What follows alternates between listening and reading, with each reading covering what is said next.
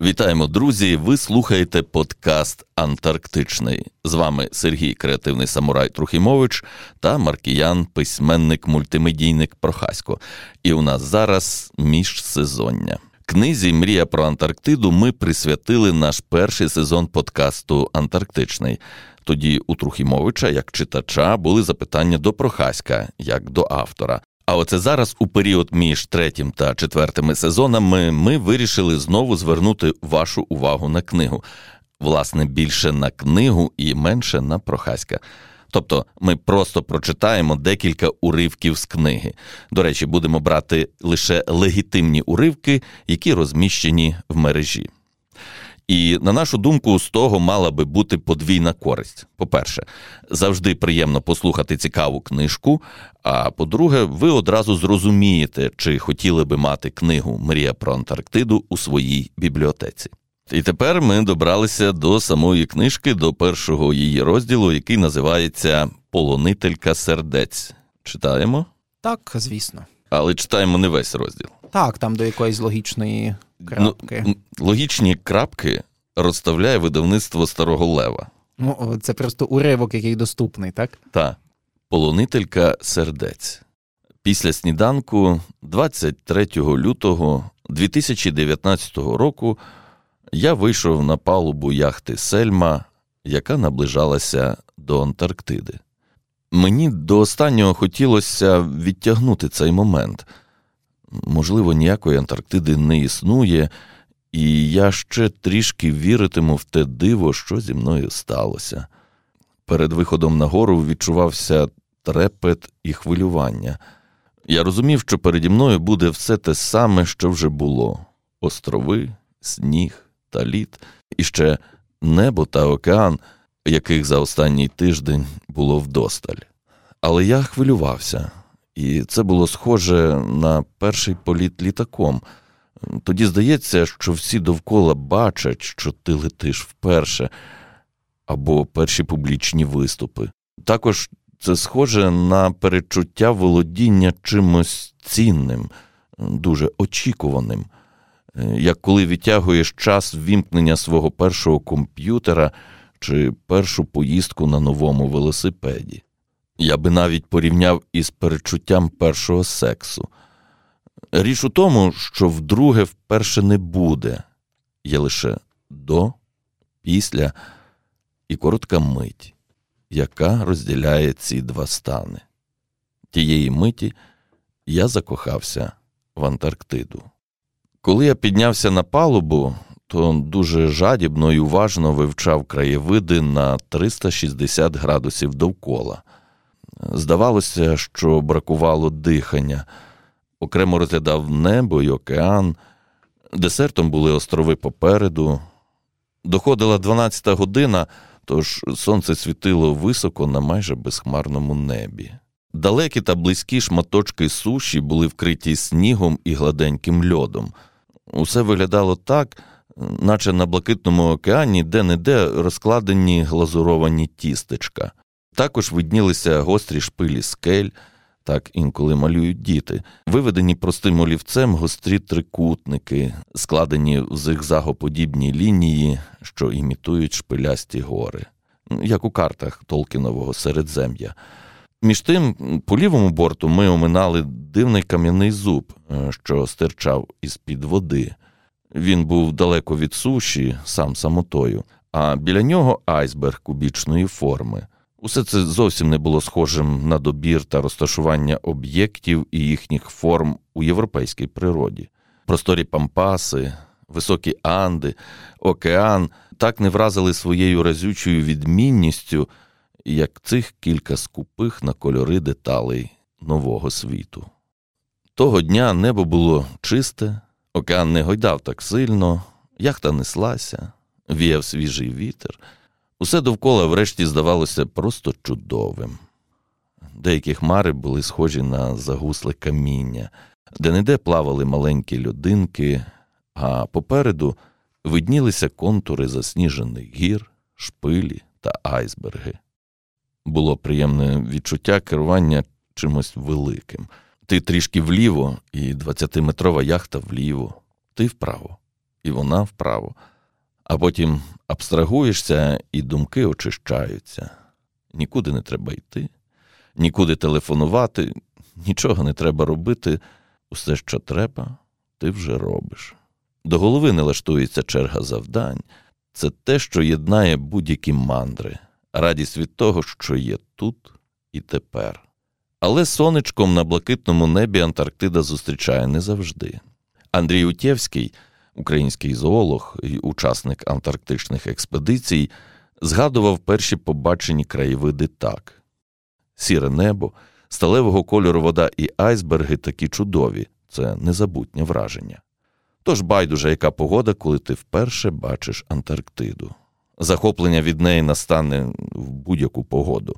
А більшість людей, які хотіли і змогли туди потрапити, закохується в неї.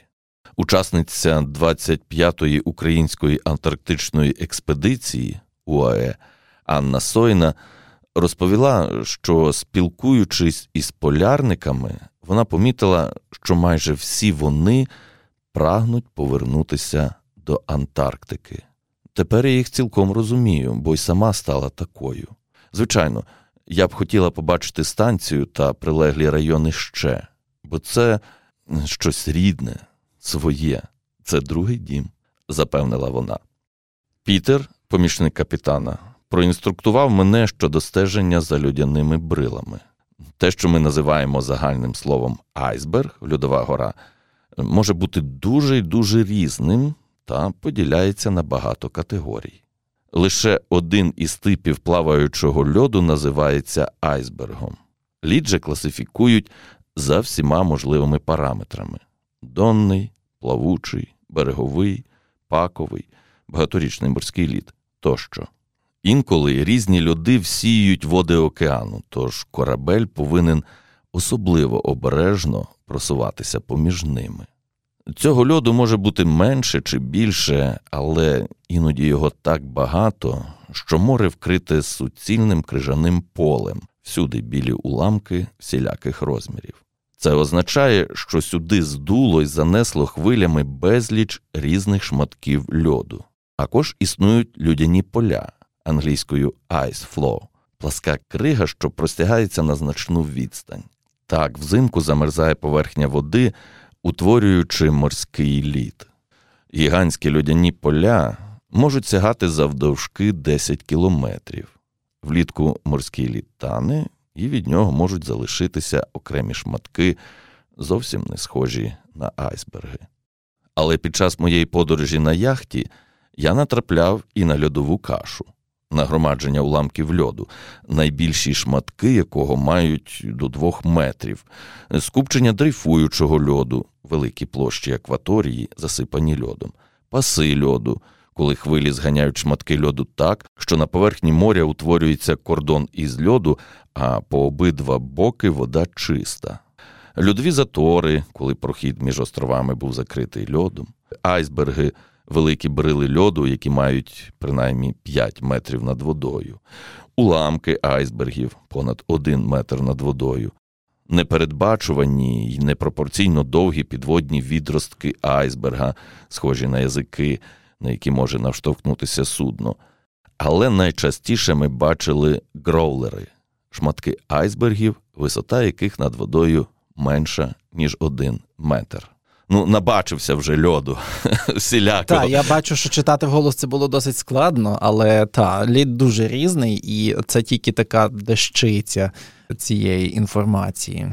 Як в ескімосів, хоча це, це міф, що в ескімосів 50 назвів снігу. Навіть 60. Ну це ніби такі. Перше було таке захоплення, що це правда, потім розчарування, що це міф. Але я думаю, що насправді там в них може бути досить багато назв, теж все одно може і не 60, і не 50, але в нас теж насправді є трохи слів. Значить, з видавництвом ми завершили. Все, що є відкрито для читання на сайті видавництва Старого Лева, ми озвучили. Тепер переходимо до інших сайтів, де є уривки книги Мрія про Антарктиду. 14 липня 2022 року про книгу Мрія про Антарктиду писало інтернет-видання Інший Київ.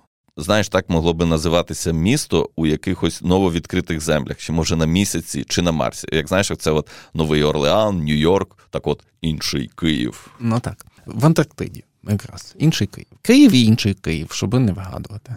Це вже навіть не такий якийсь великий уривок, а це радше навіть цитата на кілька абзаців, але мені вона подобається тим, що воно про атмосферу Антарктиди та і на що взагалі туди їхати. Якось у 17 років я поїхав у гори. Нас було приблизно 10, і ми кілька днів мандрували одним з найнеобжитіших карпатських регіонів у кузовах різних автомобілів і вантажівок. Багато годин кузов був нашим човном у річці невпинної дороги, на яку ми сходили всього кілька разів за багато годин. Пахучий теплий вітер хвилями і течією вдаряв в обличчя, обголі руки та й усе тіло. М'які гілки літніх дерев жорстко гладили, мов водорості у повітряному океані. Хвилі загуслих гір перекочувалися одна за одною. Ми не мали ніякої практичної мети, а просто насолоджувалися моментом і були щасливі. Мене тоді розпирало від радості. Дивно, але саме ту поїздку я часто згадував у водах Антарктики. Відкритий човен пострибує на нерівностях океанічної дороги, живі гори океану легенько котяться під бортом, холодне і ледь вловне літнє повітря бухкає в обличчя, очі та руки. У мандрівці, а окремо під час швидкісної поїздки, ти почуваєшся вільним. І що швидше їдеш, то більше захвату отримуєш. І річ не у швидкості, і не в місті, і не в транспорті, а в думці, яка хоче залетіти за горизонт, а ти неначе наздоганяєш її. І що більше ти розганяєшся, то ближчою здається думка, яка летить, мов стріла над хвилями та камінням, то сильніше електризується душа від відчуття абсолютної волі, яка ось ось настане, як тільки ти торкнешся до хвостика власної думки. Однак цього ніколи не стається, тому після найвищого піднесення інколи стає порожньо. Гаразд, пора повертатися, кажуть тоді люди. Думка втекла за горизонт, і цього разу ти її не впіймаєш. Близькість успіху залишає солодкий спогад ностальгії, приємно згадувати про ревіння мотора і таємничі усмішки твоїх спільників, що в горах, що в морі. З іншого Києва переміщаємося в Куншт чи до куншта. Можна, напевно, і так, і так сказати. Головне, щоб не на куншт, знаєш. 28 жовтня 2022 року про книгу Мрія про Антарктиду написав Куншт і також розмістив уривок. Але на куншті в тебе ще є чотири матеріали, правда? А дев'ять. Ого, я щось пропустив. Чотири це цикл про зміну клімату, а п'ять ще є інтерв'ю з науковцями, е, які я взяв власне в основному на станції Академік Равнацький, А одне, здається, я взяв ще до поїздки, але це теж із науковцем, який досліджує Антарктиду. Тобто дев'ять матеріалів, які пов'язані із поїздкою до Антарктиди. Дуже тісно пов'язані. Покликання ми додамо в опис до цього подкасту. Найбуде. 31 жовтня 1956 року Франція шукала добровольців із хорошою фізичною підготовкою і тягою до пригод для експедиції в Антарктиду. Як згодом виявилося, головним завданням трьох осіб, які залишилися у глибині Антарктиди на рік, було вижити. Маленька база Шарко, названа на честь французького полярного дослідника Жана Батиста Шарко, була заснована за майже 200 миль, тобто 321 кілометр, від узбережжя у глиб антарктичних снігів. Корабель ішов із Франції 70 днів і віз із собою ще одну експедицію, яка мала облаштувати базу на землі Аделі, а саме Дюмон Дюрвіль, яку створили після того, як 1952 року дощенту згоріла станція Порт Мартін. Експедиція до Шарко майже місяць просувалася від узбережжя в глиб континенту. Зокрема, 10 днів люди стояли у заторі через снігові замети, живучи у снігоходах. Температура у салоні була 18 градусів нижче нуля, вітер сягав 200 км на годину. Прибувши до станції, мусили спершу її відкопати і залізти вниз через люк. Це була база на 258 квадратних метрів, створена з алюмінію і занурена у сніги, які захищали її від холоду та вітру, де троє осіб провело цілий рік. Серед них був Клод Лоріус.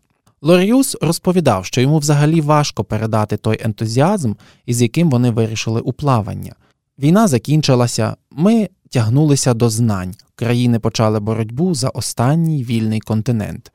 Експедиція на Шарко долучилася до міжнародного геофізичного року, який тривав від липня 1957 до кінця 1958 року. Антарктида була тоді в центрі уваги, і в рамках цієї події різні країни створили майже 40 станцій на континенті.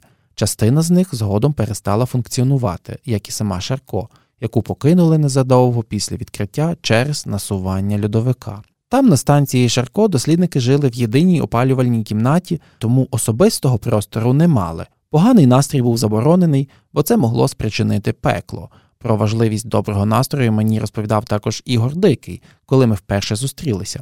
На Вернацькому існує неписане правило взаємопорозуміння, взаємоповага, взаємовиручка. Наприкінці мого побуту на українській станції у мене склалося стільки враження, що навіть якщо між якимись людьми немає тепла і приязні, чи якщо вони не розуміють наукових зацікавлень одне одного, то якщо є потреба, те, що називається по-людськи, всі завжди готові допомагати одне одному. До речі, на українській станції в Антарктиді досліджують не лише навколишній світ, але й людей, які там перебувають. Це завдання лікаря. До психологічних особливостей формування колективу зимівників належать такі явища, як організація і психологічна єдність групи. Перша полягає у здатності об'єднуватися задля досягнення спільних цілей, а друга у появі спільного настрою у групі, який створює ефект захищеності для кожного учасника. Попри аскезу на станції Шарко, яка проявлялася, наприклад, у тому, що зимівники не мали можливості прати одяг, тож просто його викидали, коли він надто зношувався, а діри у тканинах були звичним ділом, дослідники мали із собою програвач і платівки. Також вони були дуже непогано забезпечені харчами, сказати б по-французьки. Кури, смажені гриби, солодке м'ясо, картопля з трюфелями, стейк шатобріан, оленина, зайчатина, яблука, бургундські вина та інше. У такій обстановці Клод Лоріус хотів побачити щось нове і почав вивчати кристали снігу.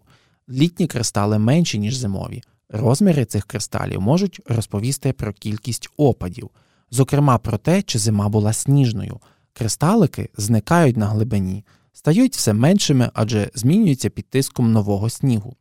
Товща льоду незмінна лише на перший погляд. До узбережжя цих 200 миль сніжинка може добиратися майже 50 тисяч років. Там вона тане і випаровується у небо. Можливо, за багато років вона знову випаде в Антарктиді. Після першої експедиції Клод Лоріус захворів Антарктидою. Згодом він був у ще майже 20 експедиціях. Року 1959-го став учасником американської експедиції із дослідниками ще п'яти різних національностей. І якщо Шарко містилася за 320 кілометрів від узбережжя, то цього разу він вивчав землі, що лежали на 2000 кілометрів у глиб континенту. Нова експедиція, у яку рушив Ларіус, проходила повз трансантарктичні гори і прямувала до океану, де чекало судно. На той час ті землі картографи ще не обстежили. Це була абсолютна тера інкогніта. Під снігом у льоді траплялися ущелини, куди міг провалитися всюди хід з людьми. У схожій експедиції тоді загинуло двоє новозеландців. Дуже часто розломів не видно, вони прикриті снігом або не надто товстим шаром льоду. Лоріус почав вивчати сніг на рівні атомів. Сніг має дві форми водню важку та легку. За сильних морозів у снігу багато легкого водню. Коли тепло, там переважно важкий водень. Лоріус підтвердив, що коефіцієнт співвідношення водню повністю відповідав даним температурних спостережень. Так виник ізотопний термометр, унікальний науковий інструмент. Тепер можна було встановити температуру в день снігопаду кілька тисяч років тому. Ну насправді е, мене е, вразило, от як от було кілька тисяч років. І от ми можемо визначити температуру в той день. Мені це видається таке фантастичне просто. Ми можемо навіть визначити температуру 800 тисяч років тому. І якщо будуть технічні можливості, щоб е, е, дістати лід із ще більшої глибини, то можна буде заглянути там ще далі. Та? Ну, тобто це Це така подорож в минуле, просто фантастично. Так, ну і тут, до речі, можна сказати про те, що на мою таку думку, на моє бачення зі сторони, та, як я дивлюсь на цю палеокліматологію і так далі, це, напевно, найвражаючіший такий інструмент для дослідження навіть того ж таки е, процесу, як зміна клімату. Тому що за 800 тисяч років за 800 тисяч років не було такого сильного стрибка, як оце спочатку промислово-технічної революції, і це власне через збільшення кількості вуглекислого газу. А тут я вже запрошую. Ми з Сергієм запрошуємо послухати е, спецпроєкт в рамках е, співпраці нашого подкасту антарктичного і подкасту Поясни за еко, де ми дуже детально стараємося все це розглянути. З вами були Сергій Креативний Самурай Трухімович та Маркіян, письменник, мультимедійник Прохасько. Останній уривок книги Мрія про Антарктиду слухайте в завершальній частині міжсезоння.